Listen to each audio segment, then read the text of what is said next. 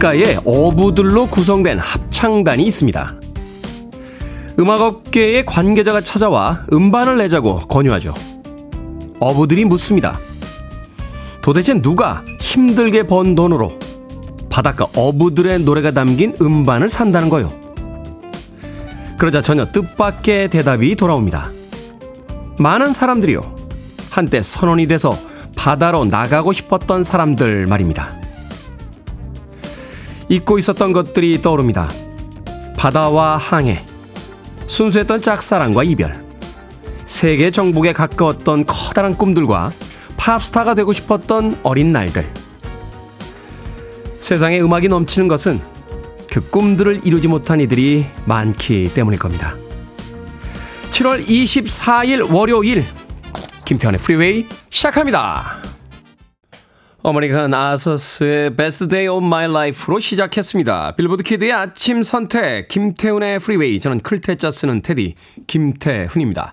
이희숙님, 안녕하세요. 월요일입니다. 멋진 한 주들 되세요. 아침 인사 보내주셨고요. 최윤정님, 출첵합니다. 방학 계획 실천 중에요. 늦잠 자지 않고 프리웨이 듣기. 대단한 계획인데요. 최윤정님.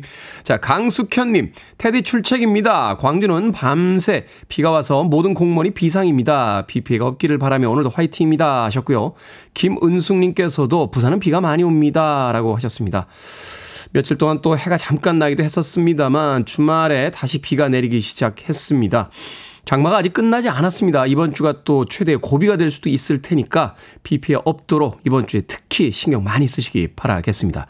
자, 배봉열님, 여기 전주는 비가 오는 월요일인데요. 이번 주만 근무하면 다음 주는 일요일 휴가입니다. 아, 일주일 휴가입니다. 날씨는 덥고 짜증나는 일도 있겠지만 즐거운 한 주를 보내고 나면 달콤한 휴가를 생각하며 잘 지내야겠어요. 하셨고요. 어, 1165님께서도 부가세 신고 때문에 주말에 출근했더니 월요병이 없네요. 이틀만 고생하면 사흘간 달콤한 휴가 갑니다. 힘은 들지만 나중을 위해 오늘도 꿋꿋해지렵니다. 라고 하셨습니다. 그렇죠. 7월 말까지의 장마가 지나고 나면 이제 7월 말 8월 중순까지의 또 휴가철이 이어집니다.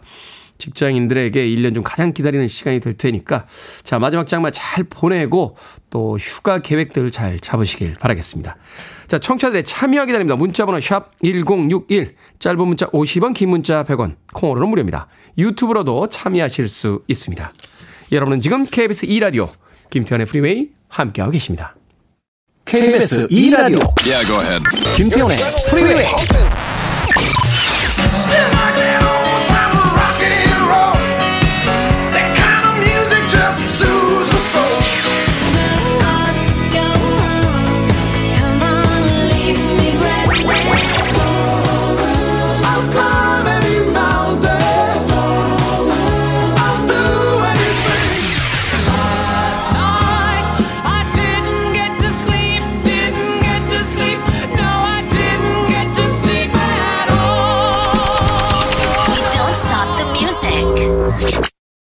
김지현님께서요, 공기 80, 목소리 20이네요. 라고 하셨습니다. 아마도 마이클 맥도날드의 이 공명이 크고 또 바이브레이션이 아주 좋은 그 목소리를 이야기하신 게 아닌가 하는 생각이 듭니다. 패티 라벨 and 마이클 맥도날드, On My Own 듣고 왔습니다.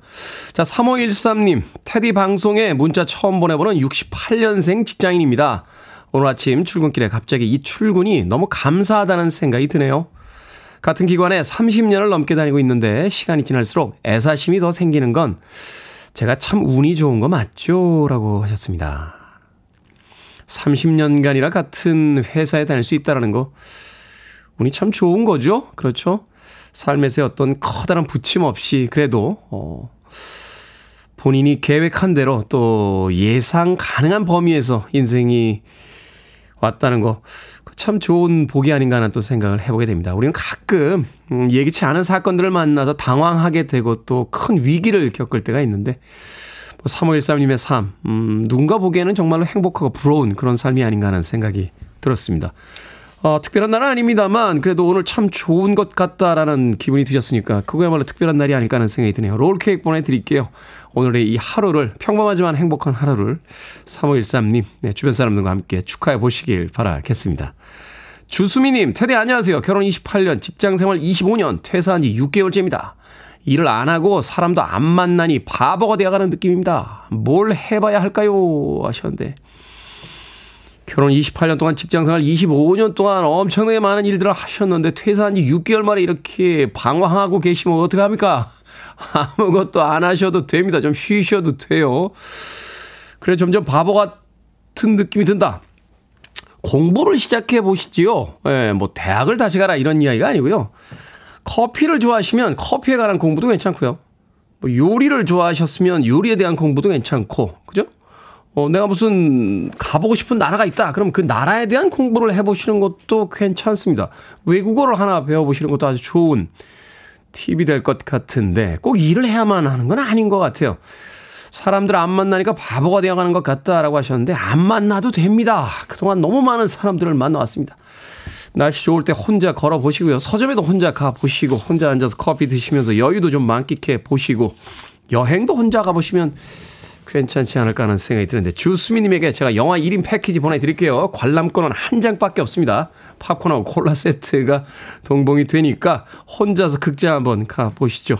콩으로 오셨는데 샵 1061로 이름과 아이디 보내주시면 모바일 쿠폰 보내드리겠습니다. 짧은 문자는 50원 긴 문자 100원입니다. 자, 밥 시거의 음악 듣습니다. All Time Rock and Roll.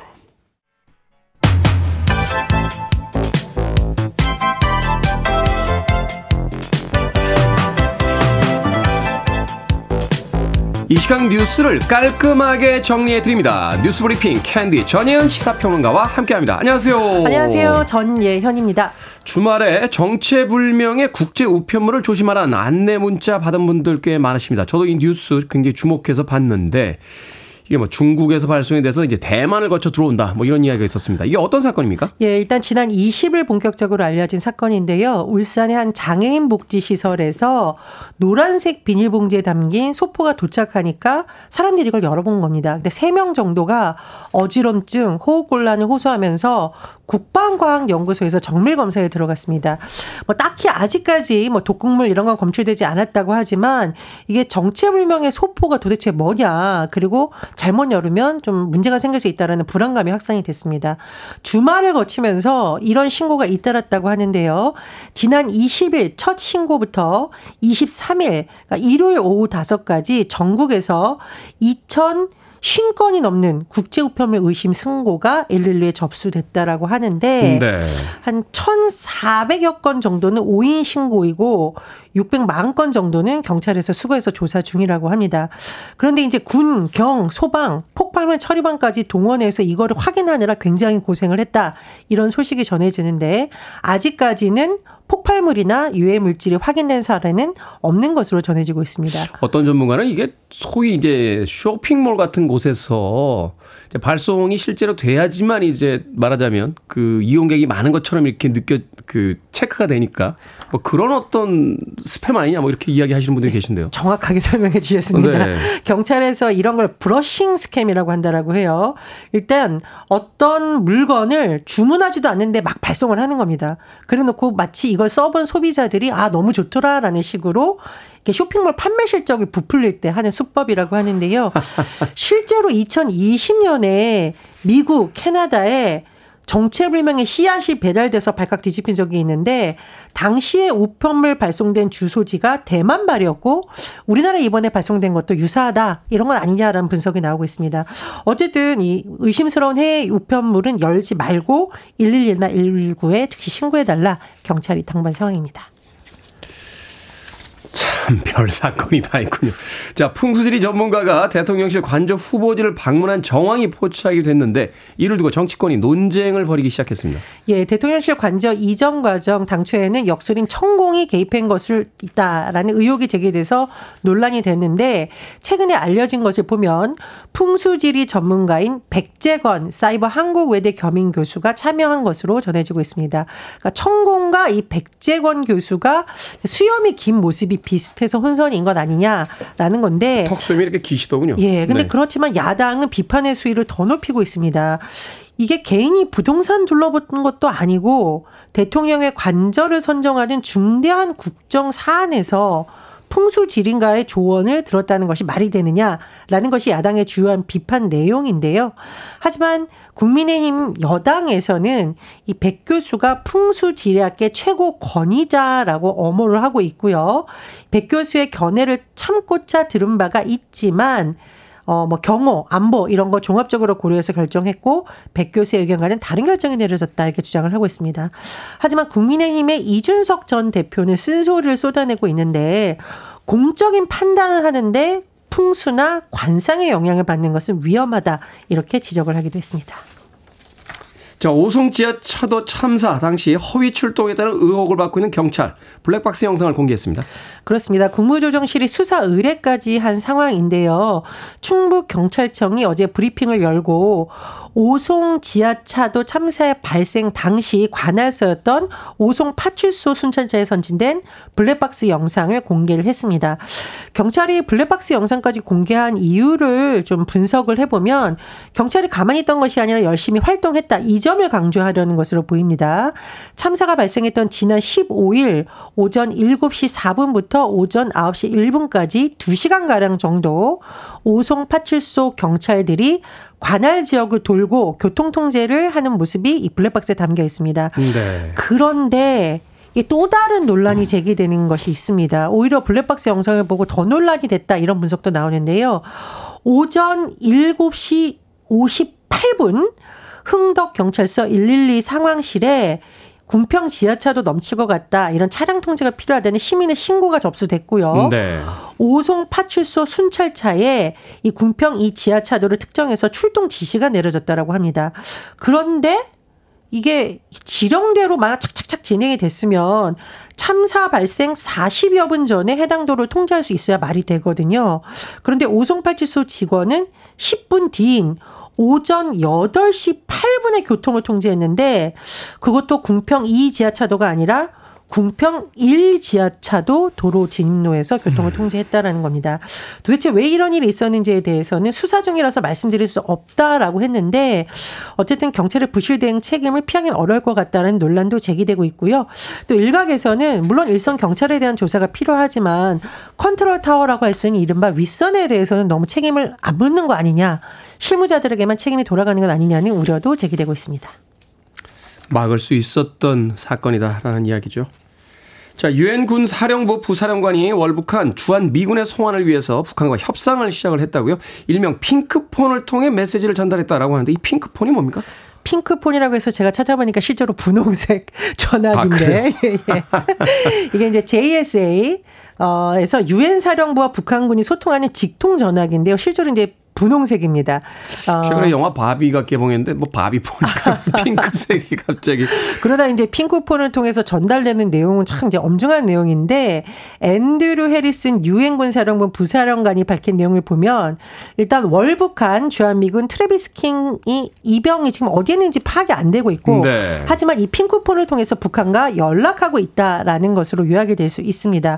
하지만 정확하게 어떤 메시지를 보냈고 북한은 어떻게 반응했는지 있는지는 분명하지 않다. 이렇게 언론을 통해서 전해지고 있는데요. 미국 정부도 킹과 관련해서 북측에 연락을 했지만 아직까지는 별다른 정보를 얻지 못한 것으로 전해지고 있습니다. 네. 자, 오늘의 시사 엉뚱 퀴즈 어떤 문제입니까? 예, 앞서 수상한 국제 우편물 관련 소식 전해드렸습니다. 아, 이렇게 수상한 국제 우편물 각별히 당분간 조심하셔야겠는데요. 여기서 오늘의 시사 엉뚱 퀴즈도 나갑니다. 과거에 국제 우편물 기다리던 사람들이 많았습니다. 바로 편지로 외국의 친구를 사귀는 사람들이었는데요. 외국인 친구와 편지를 주고받는 이것이 한때 청소년들 사이에서 유행을 하게 됐습니다. 이것은 무엇일까요?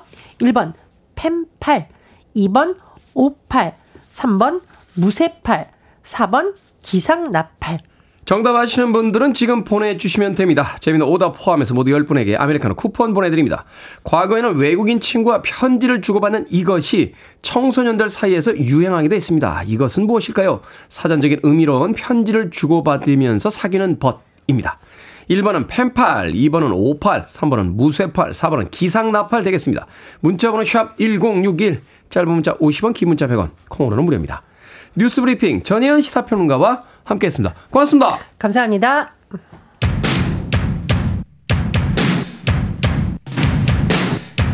자, 월요일 아침인데 기운 팍팍 넣어드리겠습니다. 파워 스테이션, Some Like It Hot.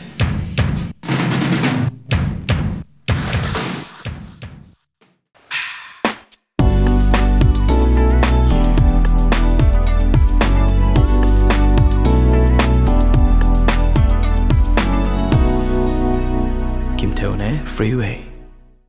빌리 오션의 When the Going Gets Tough, The Tough Get Going 듣고 왔습니다. 자, 오늘의 시사 엉뚱 퀴즈. 외국인 친구와 편지를 주고받으면서 사귀는 것. 이것을 뭐라고 할까요? 정답은 1번 펜팔이었습니다. 펜팔. 5011님, 펜팔이요. 제가 그때 그 세대입니다. 하셨고요. 1674님께서는 펜팔, 남편이랑 펜팔로 만나 결혼했어요. 오, 이런 커플이 진짜 있군요.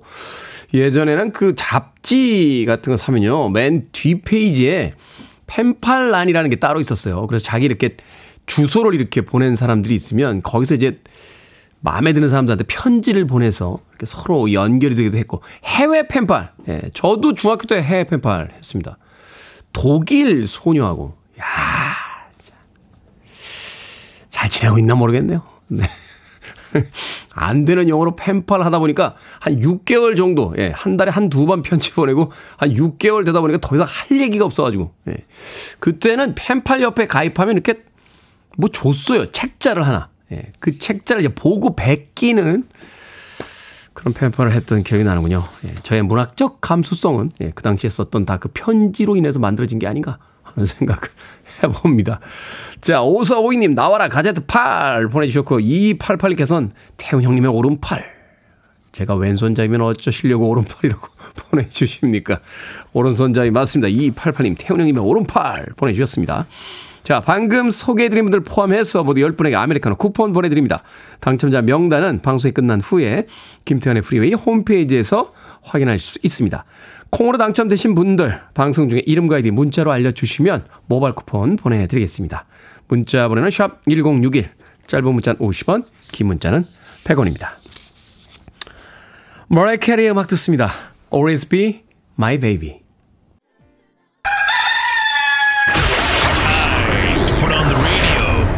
김태훈의 Freeway. Are you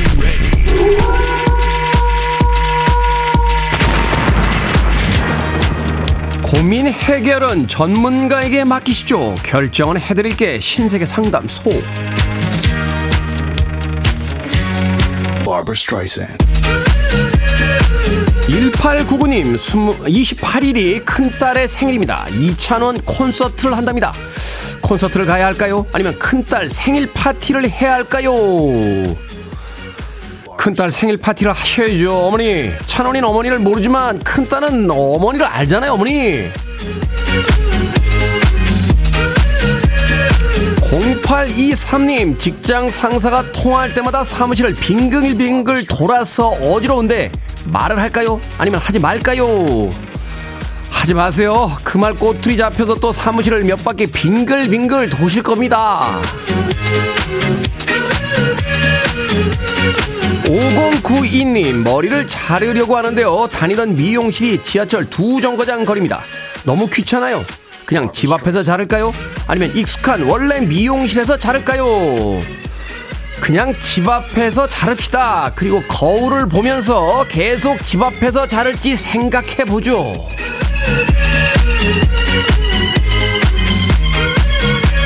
8116님 40대 중반인데요. 지금 폴댄스 두 달째인데 젊은 사람들처럼 많이 늘진 않고 아직도 온몸에 멍자국입니다. 더 해야 할까요? 아니면 그만하고 딴 운동을 해야 할까요? 더 하셔야죠. 두 달 전 나보다 늘었는지가 중요하지 젊은 사람들만큼 늘었는지는 중요하지 않습니다. 우리는 더 이상 젊은 사람이 아니니까요 방금 소개해드린 네 분에게 선물도 보내드립니다. 콩으로 뽑힌 분들 방송 중에 이름과 아이디 문자로 알려주세요. 고민 있으신 분들 저에게 보내주시면 이 시간에 정성껏 상담해드립니다. 문자번호 샵 1061, 짧은 문자 50원, 긴 문자 100원, 콩으로는 무료입니다.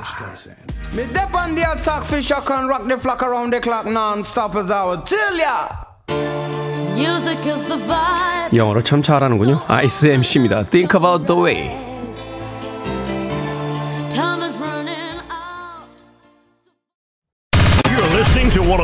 Best radio stations around. You're listening to 김태훈의 Freeway.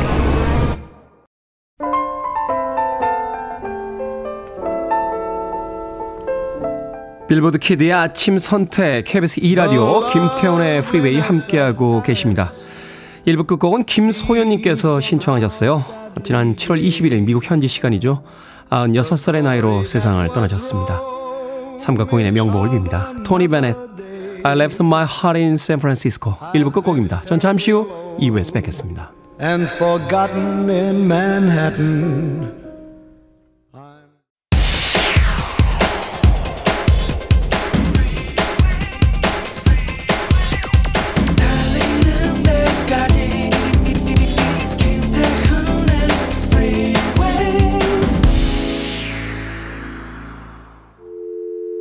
I need your arms around me. I need to feel your touch.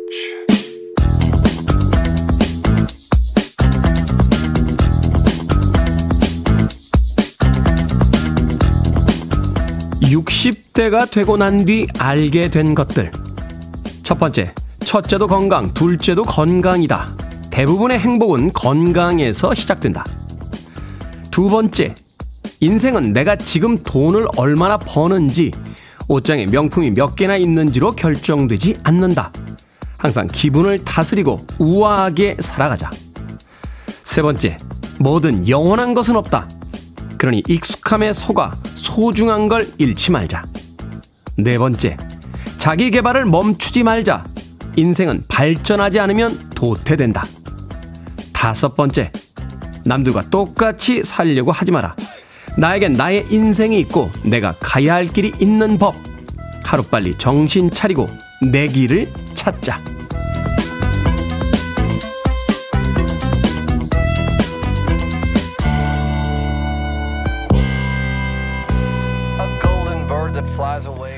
뭐든 읽어주는 남자. 오늘은 청취자 안진희님이 보내주신 60대가 되고 난 뒤 알게 된 것들 읽어드렸습니다.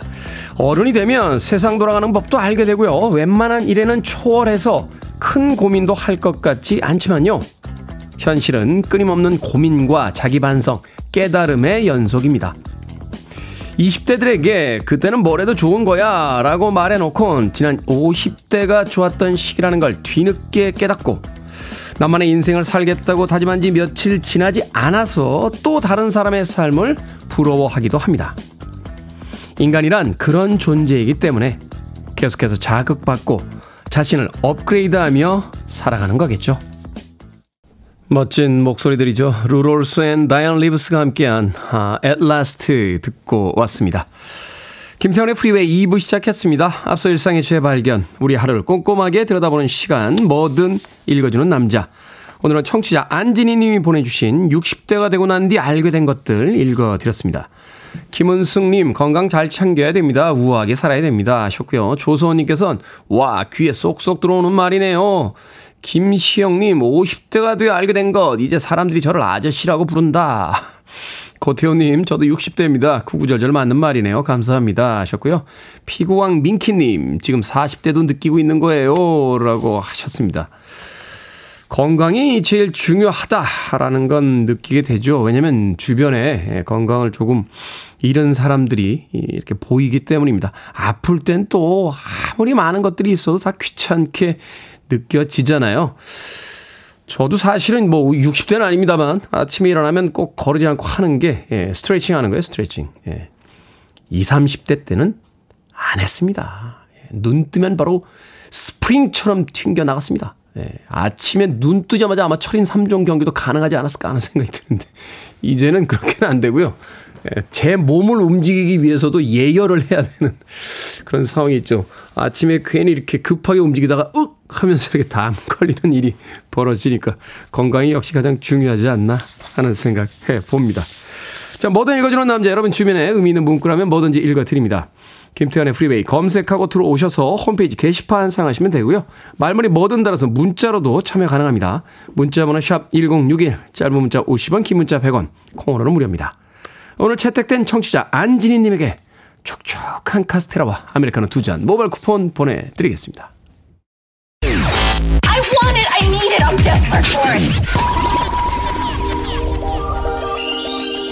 Okay, let's do it. 김태훈의 Freeway.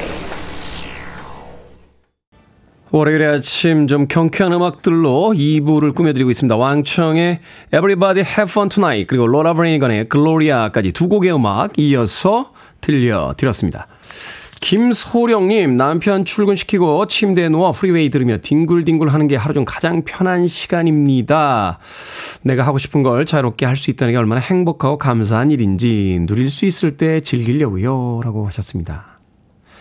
아침에 그 여유가 부럽네요. 김소령님. 할 일 마치시고 침대에 누워서 뒹굴뒹굴 라디오 들으시면서 뭐 그렇게 또 여유 있는 시간도 있어야 우리가 또 열심히 일할 수 있는 거겠죠. 어, 마음껏 즐기십시오. 네. 3444님, 꽤 오랫동안 청취하면서 어떤 사연을 보내볼까 생각했는데, 마침 오늘이 큰아들 생일입니다. 경찰 중학교에서 6개월 교육 이수하고 지금은 수사분과 연수원에서 연수 중인 큰아들, 평천아 생일 축하해. 미역국 못 먹었을 것 같은데, 태우님 축하 멘트 부탁드려요. 라고 하셨습니다. 평천 씨 생일 축하드립니다. 경찰학교에서 지금 음, 연수 중이시라고 어, 연수 마치고 어, 대한민국의 또 훌륭한 경찰이 되어 주시길 부탁드리겠습니다. 어, 5602님 인사발령으로 오늘부터 새로운 직장으로 출근합니다. 적응 잘할 수 있도록 응원해 주세요. 항상 잘 듣고 있습니다. 출근길이 더 멀어져서 오래 들을 수 있겠어요. 하셨는데 삶에 대한 그 긍정적인 태도가 아주 멋지군요. 출근길이 너무 멀어졌습니다. 라고 하는 게 아니라 멀어졌으니 좀 더 오래 방송 들을 수 있겠구나. 저도 사실은 주말에 일이 있어서 부산에 갔다 왔는데요. 영화 한 편 보려고 했더니 KTX 왜 이렇게 빠릅니까? 예? 영화 한 편 끝나기도 전에 도착하고 투덜투덜거리면 내렸습니다. 뭐 이렇게 빠른 거야? 응? 한 3시간 정도는 걸려야 되는데 예? 2시간 조금 넘으니까 도착하고 너무 빠른 거 좋지 않은 것 같아요. 예, 적어도 우리가 영화 한 편 볼 정도는 좀 시간을 걸려서 가줘야 되지 않나 하는 생각이 듭니다. 엉뚱한 소리인가요? 자, 0554님께서 신청하신 음악입니다. 미스터 빅, To Be With You.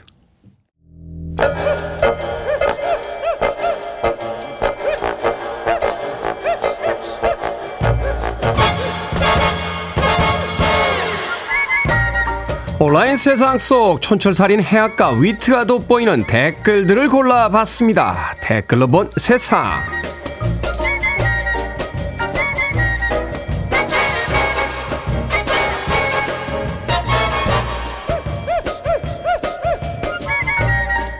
첫 번째 댓글로 본 세상. 지난 19일 인천 선악초에서 타임캡슐 개봉식이 열렸습니다.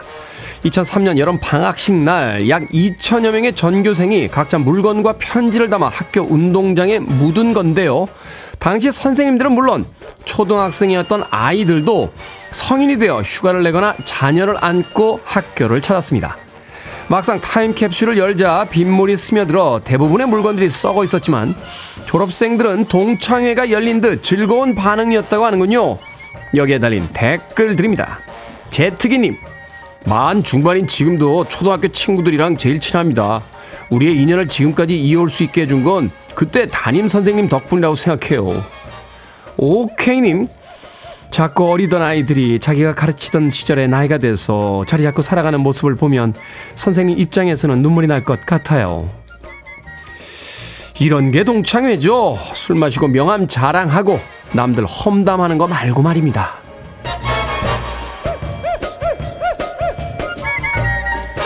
두 번째 댓글로 본 세상 언제부턴가 길거리를 뒤덮은 정당 현수막들을 많이 보셨을 텐데요.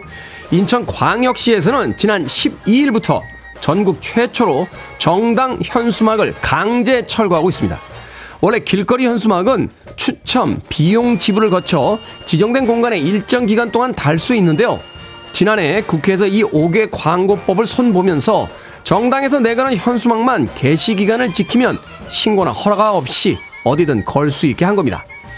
이런 무분별한 현수막, 도시 미관을 해치고 재활용률도 낮은 데다가 시야를 가려 교통사고까지 일으킨다는군요. 많은 사람들이 정당 현수막 강제 철거가 전국 단위로 확대되길 응원하고 있다고 합니다. 여기에 달린 댓글 드립니다. 유전님, 등교할 때마다 정치적 비방 현수막을 보니 마음이 편치 않더라고요. 누군가를 혐오하는 문구를 매일 봐야 한다는 게 제일 고통스러워요. 기훈님, 온라인에서 악플 보는 것도 짜증나는데 길거리에서까지 봐야 한다니 정말 피곤합니다. 그러니까요, 아이들 학교 가는 길목에도 사람들 출근 버스 타는 곳에도 온통 서로 욕하는 현수막 걸어놓은 분들 반성 좀 하시죠. Go on, go on, leave me breathless. Corrs입니다. Breathless.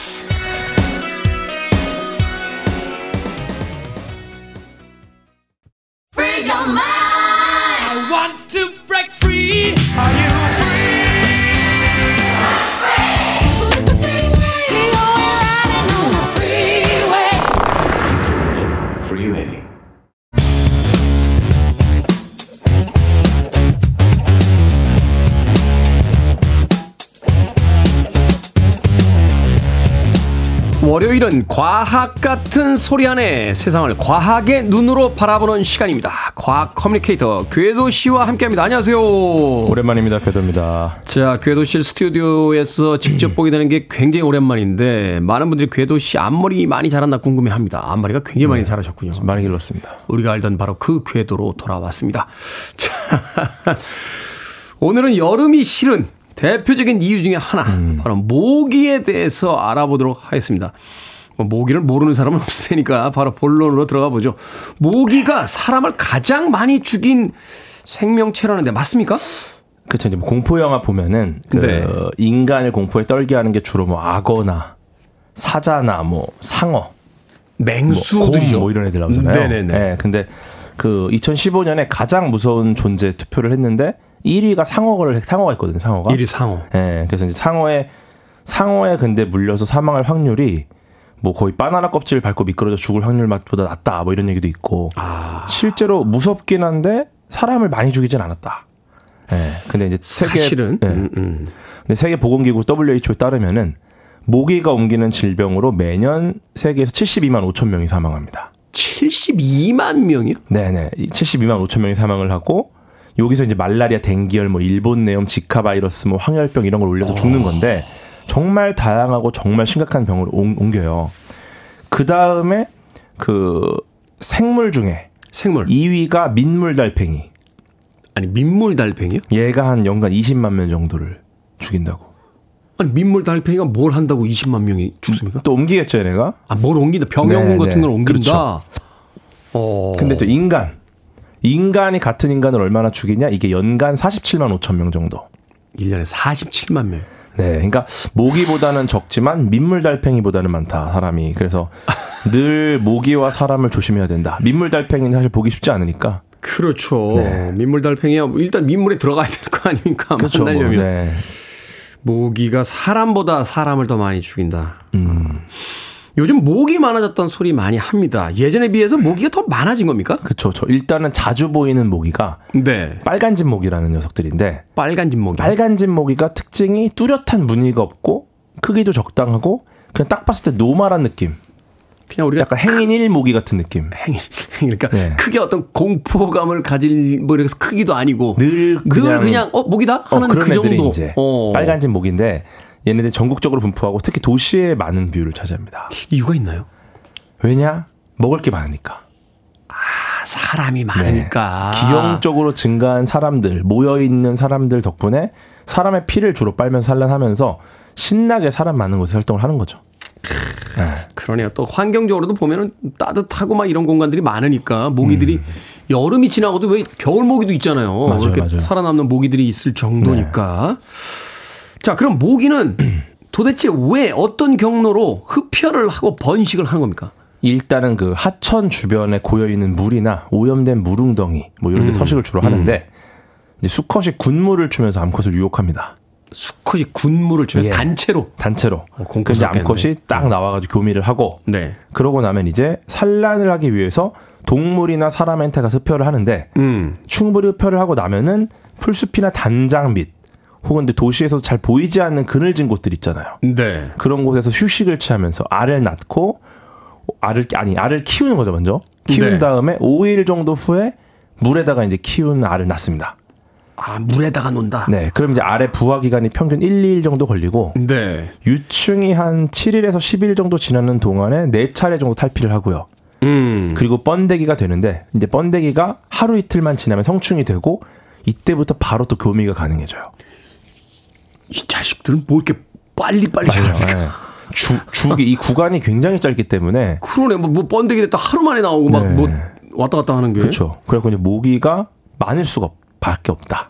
이게 이렇게 말하자면은 변홍사처럼 일 1년에 한 번 짓는 게 아니라 또 대부분의 어떤 동물들처럼 몇 달이 걸리는 게 아니라 그러니까 한 계절에만 해도 한 그 성충에 의해서 몇 대가 이어질 수 있다는 거예요. 그러니까요. 심지어 이제 뇌염 말라리가까지 옮기니까 질병으로 옮기니까 정말 무서운 녀석들이고. 네. 예. 일단은 알을 물에다 놓는다라고 하니까 옛날에 그래서 시골에서 이렇게 물웅덩이 같은 거 많이 없앴던 게 이제 그런 게 이제 모기 음. 그런- 없애는 과정인 거죠. 그런 도움이 되죠. 음. 고여 있는 물 이런 것도 짜, 없애는 게 되게 중요합니다. 앞서 잠깐 이야기했습니다만 예전엔 여름 한철 모기가 반짝했어요. 맞아요, 맞아요. 최근에는 겨울 모기까지 돌아다닙니다. 그러니까요. 이거 좀 반칙 아닙니까? 이건 생태계를 위반하는. 그러니까 얘네가 원래 딱 돌아다니기 좋은 온도가 있는데 네. 일단은 요걸 모기 종류를 좀 알아봐야 돼요. 도- 그 방금 말씀드린 빨간집 모기 말고도 네. 이제 작은 빨간집 모기도 있고. 작은 빨간이 네. 모기. 근데 얘는 작은 빨간집 모기는 그 농촌에 주로 있고 동물을 좋아합니다. 얘네들은. 동물 또 식성이 그쪽은 네. 또 동물 쪽이군요. 약간 동물 좋아해갖고 소나 돼지 등 예, 소고기, 돼지고기 좋아하는 거죠. 그래서 이제 음. 큰 동물 흡혈을 많이 하고 뭐 중국 얼룩나게 날개모기, 토고 순모기 뭐 이런 녀석들도 있는데 일단 겨울철에 돌아다니는 녀석 중에 제일 흔한 게 지하 진모기라고. 지하 진모기. 네. 요 녀석들이 이제 이집트에서 처음 발견이 됐었는데 네. 그 빨간 진모기가 따뜻한 지하 환경에 적응을 해서 지하 진모기로 변한 거라고 말하는 분들도 있어요. 아. 예. 근데 이게 얘네가 무서운 게 피를 빨지 않아도 산란이 돼요.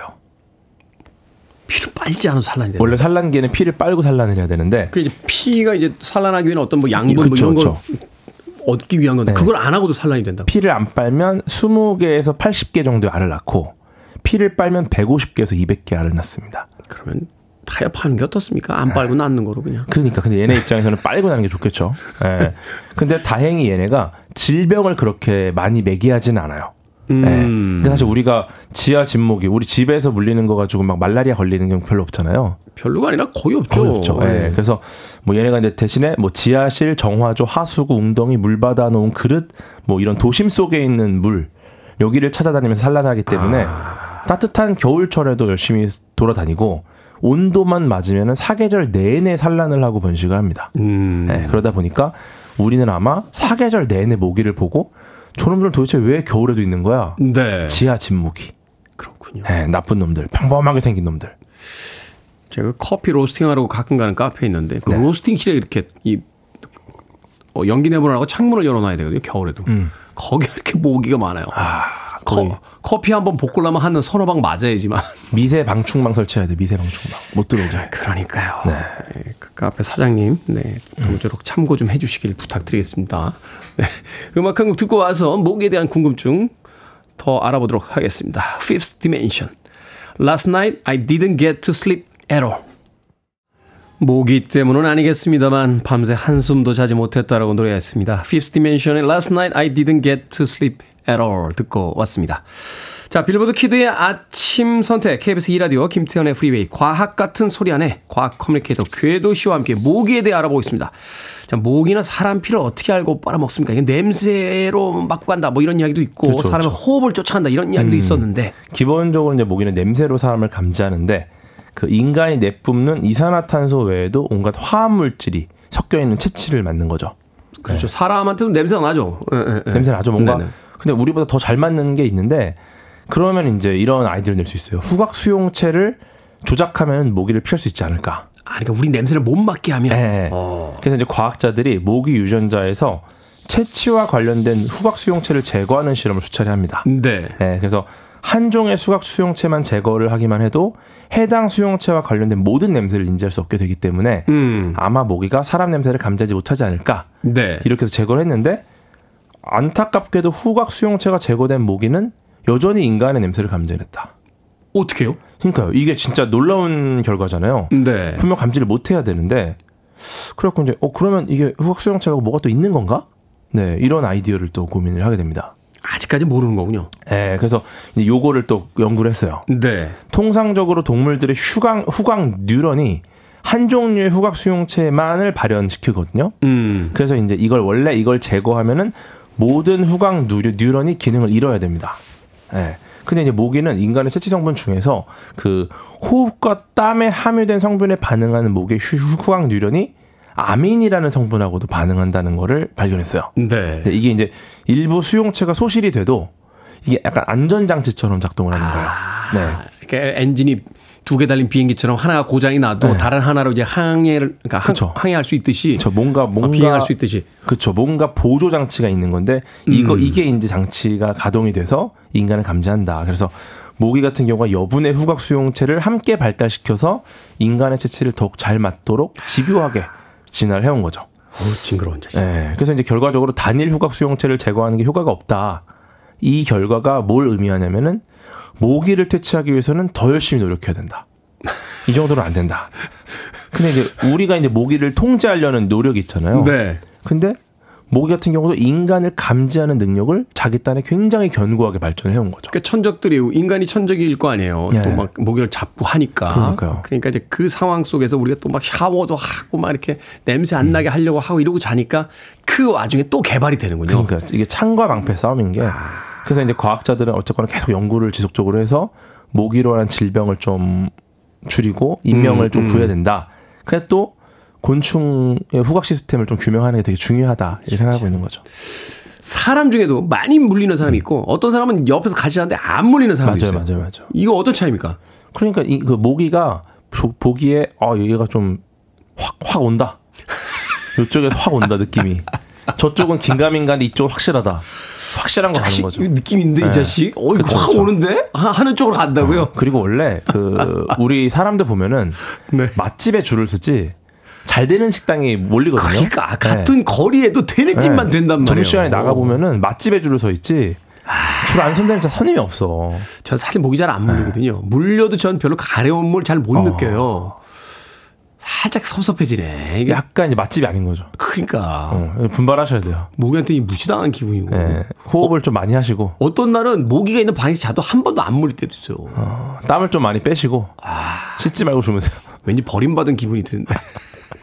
아니 근데 모기가 과즙도 먹는다는 이야기를 들었어요. 그렇죠, 그렇죠. 이제 사실 모기는 과즙을 먹거나 혈, 혈액을 빨아 먹는 건데 네. 그 이게 2020년에 미국 로펠러 대학 연구진에서 연구를 한 내용인데 요게 인간의 피를 빠는 암콘 모기는 인간의 혈액을 찾는데 도움되는 미각이 있다. 네. 그래서 혈액에 혈액 내에 최소 네 가지 다른 물질의 조합을 검출할 수 있는 특별한 미각을 모기가 보였다는 건데 모기의 미각이 사실은 이 병, 병을 퍼뜨리는 핵심입니다. 음.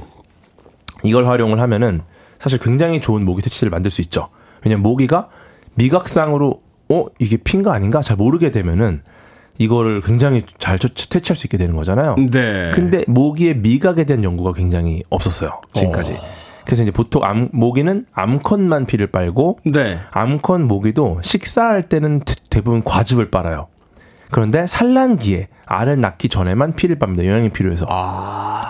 그래서 이제 이걸 구분을 해야 되는데 연구진이 실험을 해봤더니 실제로 암컷 모기가 과즙이나 혈액 요걸 먹을 때 서로 다른 입 부위를 사용하더라.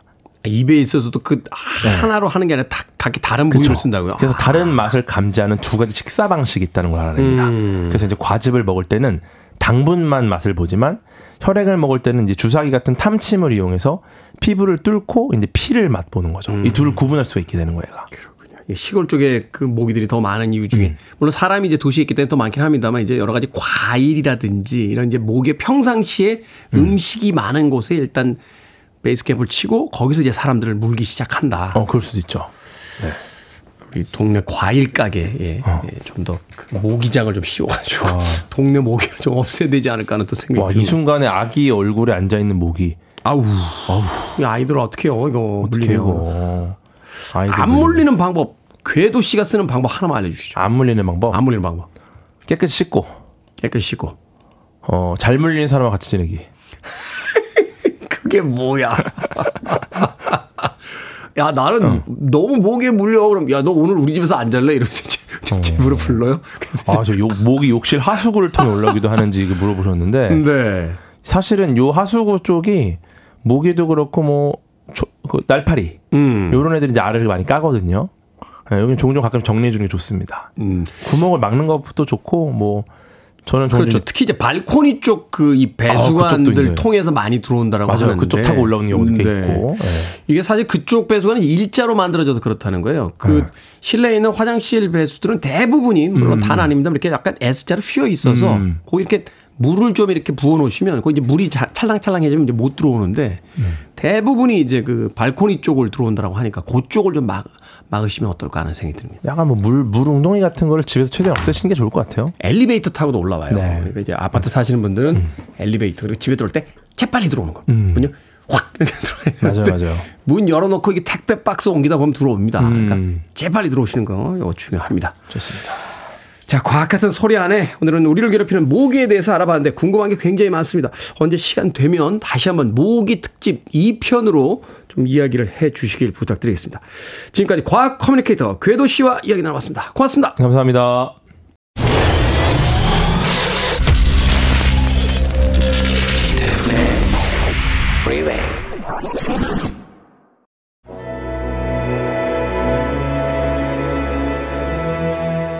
KBS 2라디오 김태훈의 프리웨이 오늘 방송 여기까지입니다.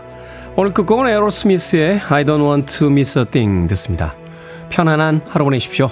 전 내일 아침 7시에 돌아오겠습니다. 고맙습니다.